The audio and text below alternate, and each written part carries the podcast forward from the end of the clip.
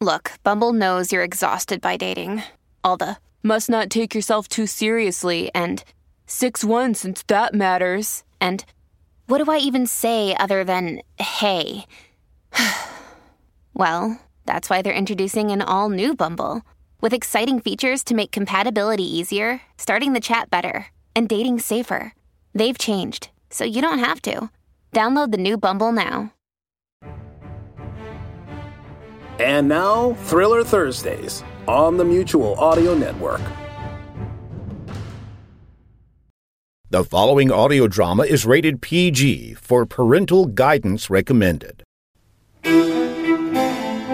The Mysteries of Dr. John Thorndyke by R. Austin Freeman. Thorndyke is the original fictional forensic detective from the early 1900s, using science to aid the art of detection to bring criminals to justice. This time presenting The Blue Sequin, adapted for radio by Heather Elliott.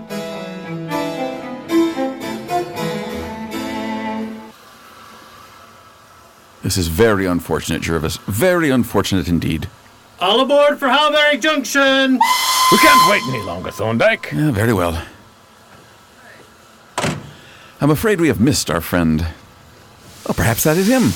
Hmm? A, gentleman just made the train by the skin of his teeth. I would think that if Mr. Edward Stopford was in such a hurry to meet with us, he might at least arrive at the train on time. Oh, I'm sure Mr. Stopford has a very good reason. His telegram was quite explicit. Here, let me read it to you again. Can you come here tomorrow to direct defense? Important case. All costs undertaken by us, Stopford and Myers. Yes, but his next telegram said he was leaving for Woldhurst by the 825 from Charing Cross, and that he'd call if he could. He didn't call, and we have no idea if he's even on the train. It's most unfortunate, for it deprives us of our invaluable preliminary considerations of the case. Must you always talk like a lawyer, Thorndyke? I thought you don't like reading newspapers. I only read articles worth my time. It's a great disadvantage to come straight into a case without any preparation, to be confronted with the details before one has the chance of considering the case in general terms. Uh, for instance, take this. Such as what, Thorndyke? I do believe this is our case, Jervis. Take a look at the article at the top of the page. Terrible murder in Kent. Well, of course, it would be a murder we're called in to investigate. Just read the article. Ah. Shocking crime discovered yesterday morning at the little town of Woldhurst. Discovery made by a porter. Inspecting the carriages of the train which had just come in. First class compartment. Horrified to find the body of a fashionably dressed woman stretched out on the floor. Uh, keep reading, Jervis. Medical aid was immediately summoned. Divisional Surgeon Dr. Morton reported that the woman had not been dead for more than a few minutes. Interesting. See here. The state of the corpse leaves no doubt that a murder of the most brutal kind has been committed, the cause of death being a penetrating wound of the head inflicted with some pointed implement. The force of it went right through the skull into the brain. Robbery not the motive. Expensive dressing bags still there.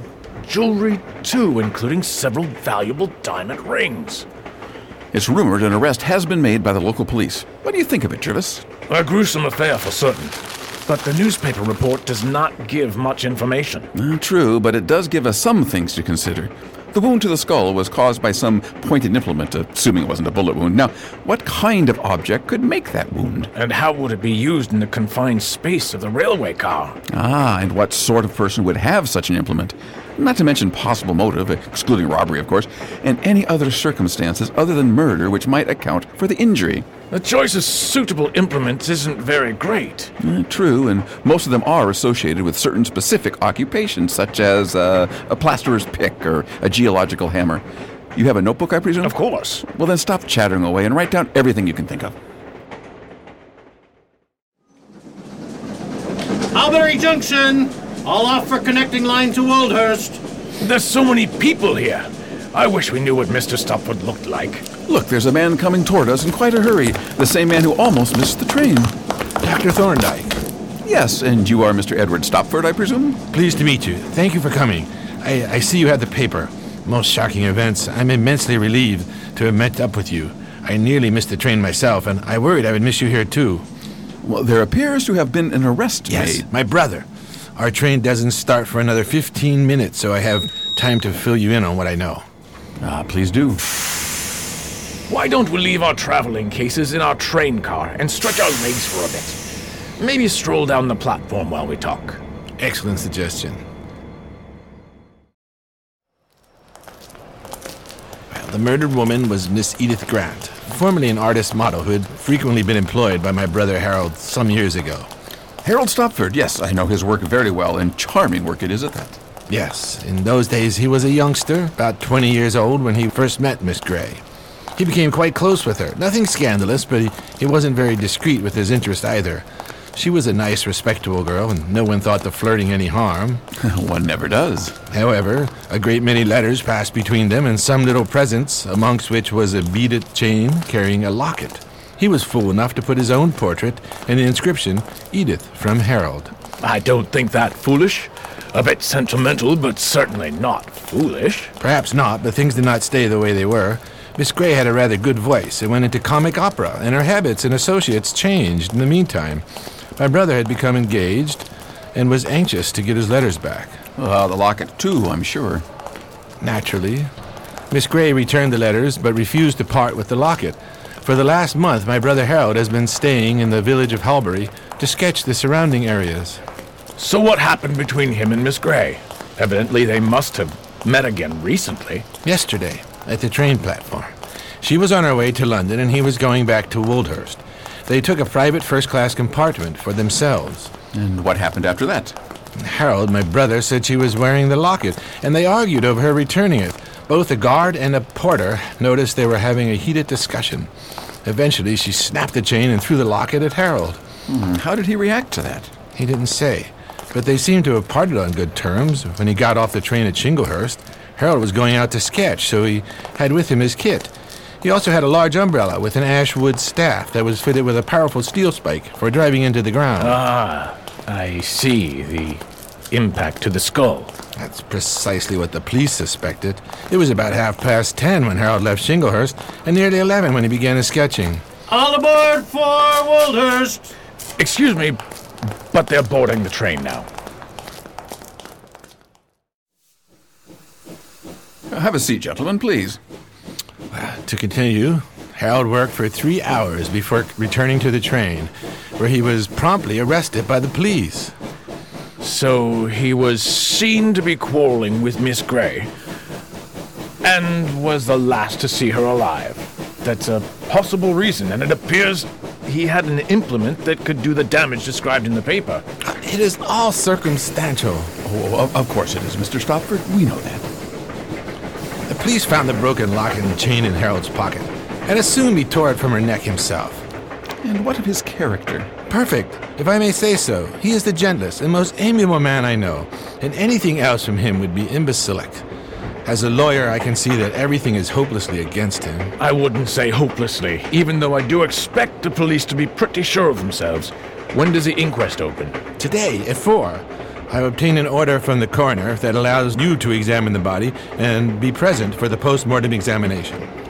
You wouldn't happen to know anything about the position of the wound or the body. I thought you would ask, so I was very particular with my questions to the police surgeon. The wound is a little above and behind the left ear, a horrible round hole with a ragged cut or tear running from it to the side of the forearm. I see. And how was the body laying? Right along the floor, with the feet close to the door, on the opposite side of the platform. Were there any other wounds, Mr. Stopford? A long cut or bruise on the right cheek. The police surgeon called it a. a. An abrasion or contusion, perhaps? A contusion, yes, that's the word. He thinks it was inflicted with a heavy, blunt object. I haven't heard of any other wounds or bruises. Did anyone enter the train yesterday at Shinglehurst? No one since the stop at Halbury. Hmm. Dr. Thorndyke, Mm, Yes, Mr. Stopford. we're approaching the place where the murder was committed, based on the facts. There's a number of wood chips scattered about the tracks, and some of the ties look new. Have there been any railroad workers out here lately? They're working the line now. At least I saw some working near Woldhurst yesterday. Someone said they were burning a pile of wood chips. I saw the smoke when I came down. There's a third railroad track here. Is it some sort of siding, perhaps? Yes, they switch the tracks and send the freight trains and empty trucks onto it. And over there is the pile of burned chips. Still smoldering. Uh, I see. Oh, that empty cattle car is just blocking the view. There's, there's a whole line of cars just sitting there. We're nearly to Woldhurst. That passenger car up ahead, the one that's closed up and sealed, that's the one. We're expected, I see. Yes, the station master, a police inspector, and two porters are waiting. Well, hello, Mr. Stopford. I'm the station master here at Woldhurst, and uh, this is Dr. Thorndyke. Uh, pleased to meet you, yes, and my colleague, Dr. Jervis. Can I help you with your luggage? Oh, no, thank you. We can manage. Could I perhaps see the inside of the carriage? Oh, the police have sealed it up. You would have to ask the inspector. Then I'll just wander down and have a look at the outside. That should be fine, sir. What other first class passengers were there? None, sir. There was only one first class coach, and the deceased was the only person in it. It's given us all a dreadful surprise, this has. Were you here when the train came in yesterday? I was on the platform watching the wood chips burning. What a blaze it was! I was just mentioning that we should have to move the cattle truck that was on the middle track. Why was that? Uh, the smoke and sparks were blowing across the breeze, and I thought it would frighten the poor beasts. Mr. Felton, he's the owner, he doesn't like his cattle handled roughly. Says it spoils the meat. No doubt he's right. Do you think it possible for any person to board or leave the train on the other side, away from the platform? Unobserved, of course.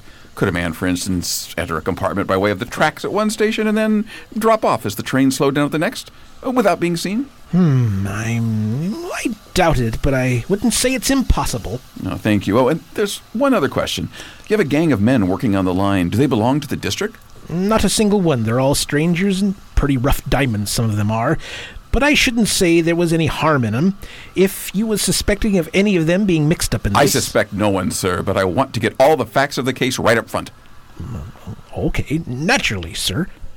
Now, do you remember by chance whether the opposite door of the compartment was closed and locked when the body was discovered? Closed, but not locked. Why, sir, did you think... Nothing, nothing, nothing, nothing. The, the sealed compartment is the one, of course. Sirs, I think it would be best to wait here while he surveys the coach. What is he doing? I've known the man for years, and I haven't the faintest idea. He- He's examining the footboard on the side away from the platform. What do you suppose he's so intent on finding? A footprint, some dirt, a piece of fabric. Don't worry, sir. He knows what he's doing. Well, then I'm sure he can clear my brother, no matter how unorthodox he may seem at the time. Why, he's got his face nearly touching the car. What's that he's doing now? It appears that he's found something of interest on the footboard. What's he going to do with it now? Examine it later, I'm sure. Is that a toy he's got now? Oh, wait! He's blowing dust into the compartment. Hey! Dr. Thorndyke is only looking for fingerprints or anything else we can't see. The powder he's blowing will stick to the natural oils from our skin, leaving a black mark that we can see with the naked eye. Ah, here we are, gentlemen. I've finished looking around for the time being. I say, is that one of the railway men who was working on the tracks in this area? Uh, yes, that's the foreman of the gang. No, I'll just step back and have a word with him. If you'll just walk on slowly, I'll be back in a moment. Well, he's quite abrupt. Sometimes. Did you have a nice chat with the railwayman? Yes, most pleasant fellow. Isn't that the police inspector up ahead? Uh, come to see uh, what you're after, I expect. Afternoon, Inspector. Mr. Stopford, I'm surprised to see you down here. This is Dr. John Thorndyke and his colleague, Dr. Jervis. Yes, I- I've heard astounding things about you, Doctor. Uh, have you come down to meet them then? Uh, meet them? No, I'm just here by mere chance. But would you like to see the weapon, I suppose? The umbrella spike. And yen, yes, if I may. We're on our way to the mortuary now. Then you'll pass the police station on the way. If you care to look in, I'll walk up with you. I'll be here on the train platform if you need me for anything more. There you are. Sir, don't say we haven't given everything to the defense. There are all the effects of the accused, including the very weapon the deed was done with. Oh, come, come, Inspector. We mustn't be premature. I'll just take a look at that spike on the umbrella staff. Well, maybe take a few measurements as well. Dr. Jervis, would you care to look at the box of painting and sketching supplies belonging to the accused? Uh, go ahead, Jervis. I'll be done here in a moment. Please, Inspector, that would be helpful. There you are, Dr. Jervis. Your brother is a very orderly man, Mr. Stopford. Everything is clean and in its proper place. Those brushes ought to be washed before they stiffen. Yes, this is all very significant. I'm finished over here now, Inspector. May I see the canvas? It's just a sketch. That's just a sketch? This was only three hours of work, Mr. Stopford. It's really a marvelous achievement. My brother is a very rapid worker. Perhaps, but this is not only amazingly rapid, but has such life and feeling to it. It- it's simply amazing.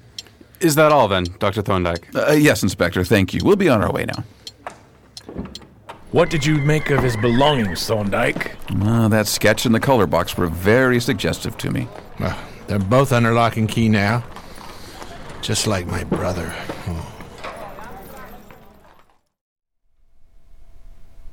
Doctor, Doctors Thorndyke and Dr. Jervis, I think I'll wait outside with the mortuary keeper. I'm I'm not up to this right now. Ah, very well, Mr. Stopford, very well. I don't blame the fellow. A corpse is a hard sight for anyone the first time. Ah, there's something unspeakably sad in these poor relics. The deceased woman's clothing? To me, they're more tragic. The jaunty hat and costly skirts, the little French shoes and open work silk stockings. It just shows her harmless womanly vanity and the joyous carefree life snapped short in the twinkling of an eye. I've spent my life with breathing patients. I've never thought of it that way before. Ah, but we must not give way to sentiment, Jervis. There is another life threatened, and it's up to us to keep Harold Stopford alive. Where shall we start then? Let me see your hat. Here, here you are. It's amazing how women can keep that shapeless mass of ribbons and feathers together and call it a hat. Not to mention the strange angle they wear it at. Could you hand me a little paper envelope, please? I'd like to take a closer look at these dark blue sequins. They're all falling off around this hole in the brim. That must have been where the wound was inflicted. Yes, it appears to have been worn tilted over on the left side, judging by the general shape and the position of the hole. Here's the envelope. I'll, I'll label this from the hat, and it will go in my pocket until I can examine it more closely. Have you finished looking through her belongings? Y- Yes, now we need to examine the corpse itself. I'll pull back the sheet from her face. Ah, dear, a handsome girl, a dark haired blonde. What a sin to have disfigured herself like this with that horrible peroxide. She seems to have applied this stuff to her hair about ten days ago. How can you tell? Well, there's about a quarter of an inch of dark hair at the roots. Now, what do you make of that wound on the cheek, Jervis? It looks as if she had struck some sharp angle in falling. Hmm, but the seats are all padded in the first class train cars, so I don't see what she could have struck. That's what I thought. Now, let's take a look at the other wound. Will you write down the description for me in my notebook? Certainly. A clean punched circular hole in the skull, an inch behind and above margin of left ear. Left ear. Diameter, an inch and seven sixteenths. Starred fracture of parietal bone. Membranes perforated and brain entered deeply. Perforated. Entered deeply. Go on. A ragged scalp wound extending forward to margin of left orbit. Fragments of gauze and sequins in edges of wound. Gauze and sequins. Anything else? Now that will do for the present. Dr. Morton will give us further details if we want them. Wait, wait, wait. Hand me my tweezers. There's a few loose hairs I'd like to examine. Here. Uh, thank you, my good man. Dr. Thorndyke, were you able to find any evidence that could clear my brother? I wouldn't talk with him right now, Mr. Stopford. He's got that look in his eyes, and right now he's piecing together the facts in his mind. The post-mortem will take place at 4, and it's only now half past 11. What would you like to do next, Dr. Thorndyke? Oh, dear. What is it? Your reference to the postmortem reminds me that I forgot to put the ox gall into my case. Ox skull? What are you going to do with. Never mind. Is it important? Very. The only place I can think of to get some would be the butcher's shop. There's just one off the road over there. Ah, so there is. Good morning, sir. Are you the owner of this butcher shop? Yes, I am. Felton's the name. Ah, pleased to meet you, sir. I'm Dr. Thorndyke, and this is my colleague, Dr. Jervis. We're creating a defense for Mr. Stopford's brother, Harold Stopford, and it's very important that we get some ox gall. Would you happen to have some? Hmm, oxgall. No, sir, I haven't any just now, but I am having a beast killed this afternoon, and I can let you have some then. Hmm, in fact, since this is of such importance to you, I can have one killed at once. That's very kind of you, and it would greatly oblige me. Is the ox perfectly healthy? They're in splendid condition, sir. I picked them out of the herd myself. I'll take you to the pen behind the shop and you can pick out the one you'd like. You're really very good. I'll just run over to the chemist next door and get a suitable bottle to store it in.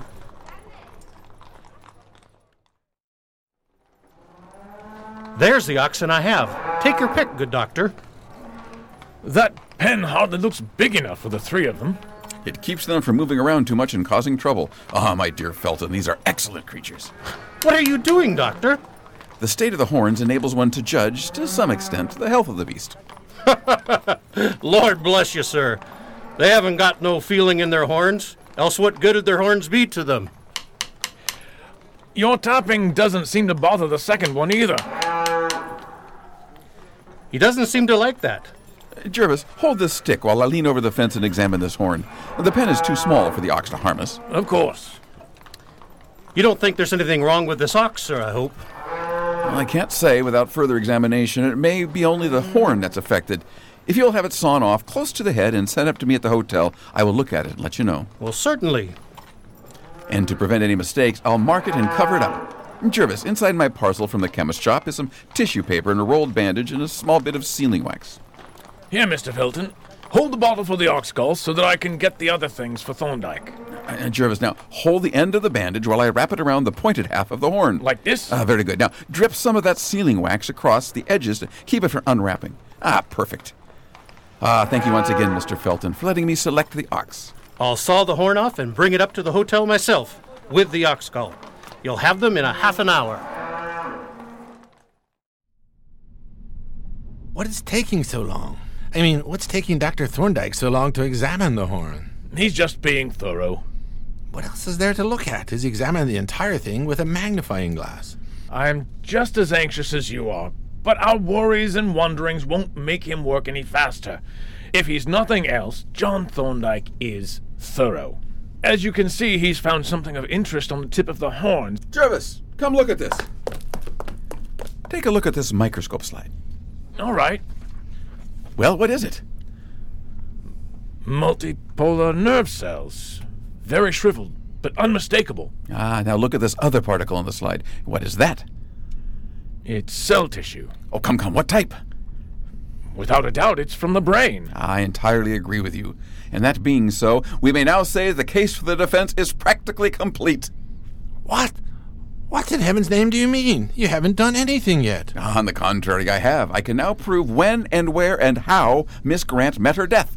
Explain away, Dr. Thorndyke. I haven't the faintest idea what you're talking about. Well, now there are several things to consider. First, the position of the body shows that when Miss Grant fell, she was sitting, or more likely standing, close to the door of the train car. Next is this. What is it? That's a sequin off the girl's hat, isn't it?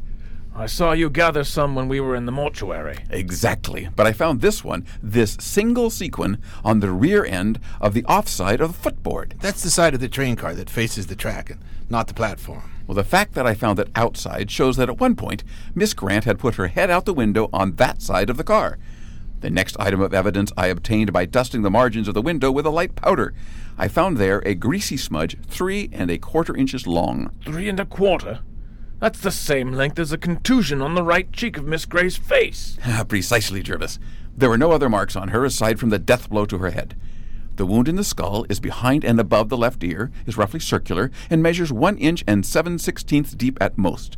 A ragged scalp wound runs from it towards the left eye, and this furnishes our next few facts. This is the left horn from the ox, and if you remember, it was highly sensitive when I was tapping on it earlier this morning.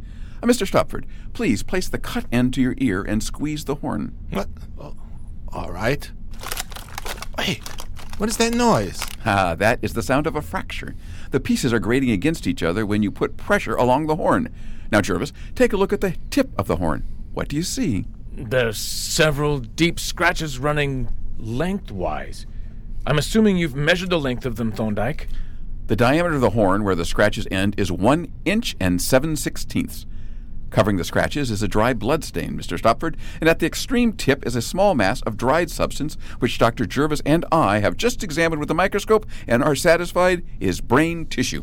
Good God, do you mean to say? Let's finish with the facts first, Mr. Stopford. Now, I found a piece of hair stuck to the horn in the bloodstain.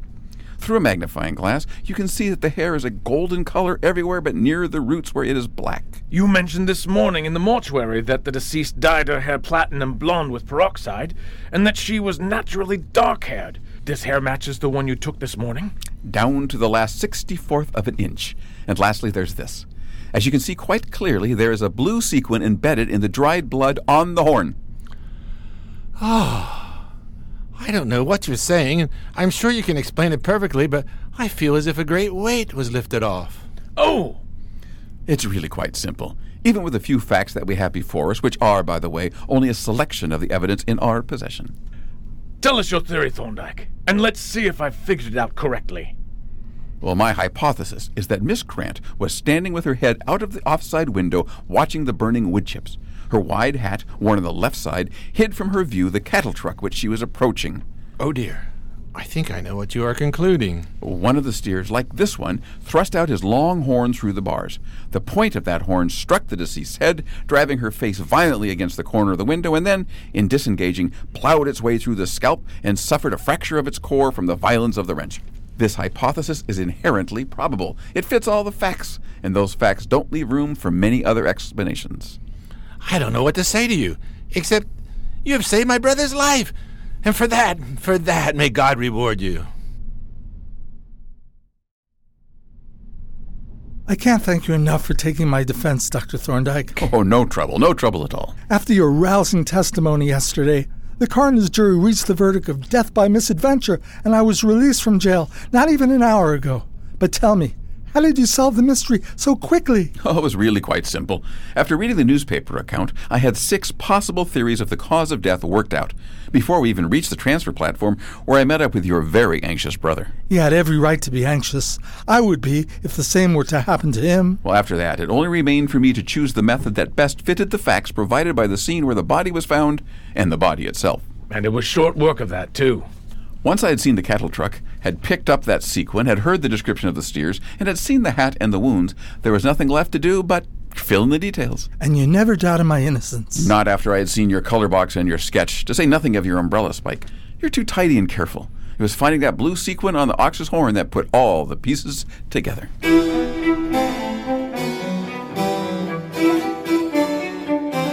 The Mysteries of Dr. John Thorndyke, written by R. Austin Freeman, adapted for radio by Heather Elliott.